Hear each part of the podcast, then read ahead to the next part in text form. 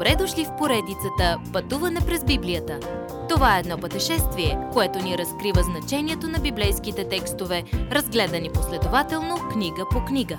Тълкуването на свещеното писание е от доктор Върнан Маги. Адаптация и прочит, пастор Благовест Николов. Заради истината. Всеки християнин, ако е новороден, е наш брат или сестра. Кожата няма значение, нито етноса или социалното положение.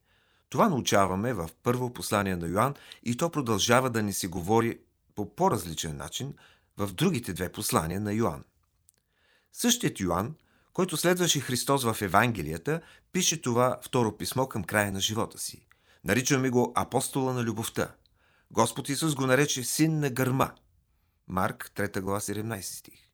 В това писмо добавяме малко светкавица към този гръм, защото апостолът прави шокиращо твърдение, че или обичаш братята си, или не си Божие дете.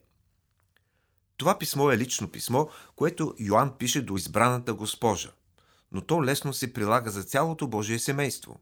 Очевидно, някой християнка или местна църква предлага гостоприемност на онези, твърдящи, че са християни, но които отричат, че Исус е Бог и други важни истини от Библията. Йоанн пише да ни предупреди да не подкрепяме такива хора. Темата на това послание е заради истината.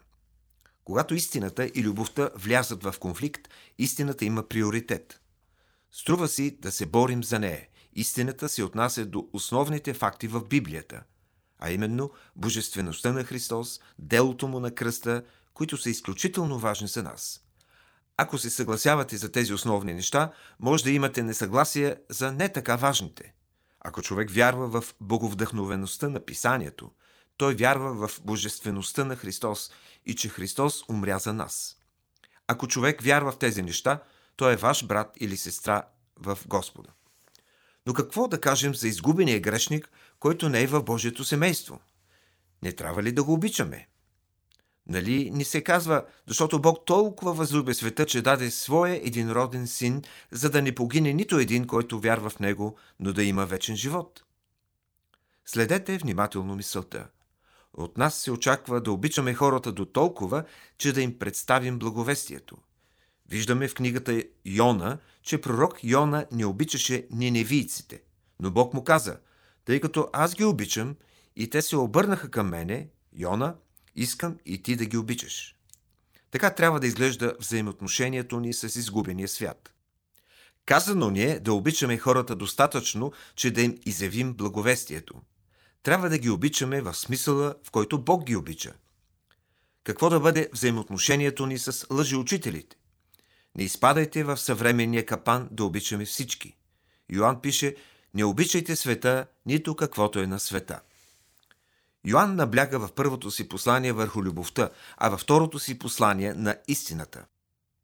Така нареченият апостол на любовта ни шокира от сантименталността и криво разбраната идея за любов и ни призовава да застанем твърдо за истината.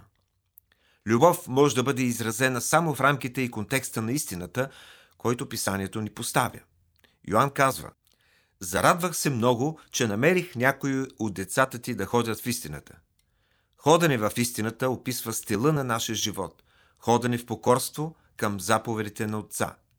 Не само, че истината е жизнено важна, но и животът с истината е също така важен. И най-доброто място да направим това е в Божието семейство. Твърде често махалото се люлее в посоката на истината, но то трябва и да се люлее в посоката на любовта. Пазете семейството. Докато ходите в Божията истина, Ходете с Божията любов. Следващият път. Каква е разликата между любов, милост и благодат? Уважаеми слушатели, вие чухте една от програмите в поредицата Пътуване през Библията. Ако ви е допаднало изучаването, заповядайте на www.ttb.bible, където има много и различни програми на български язик – Ако свалите нашето мобилно приложение от ttb.bible, ще получите достъп до систематично изучаване на всяка книга от Библията.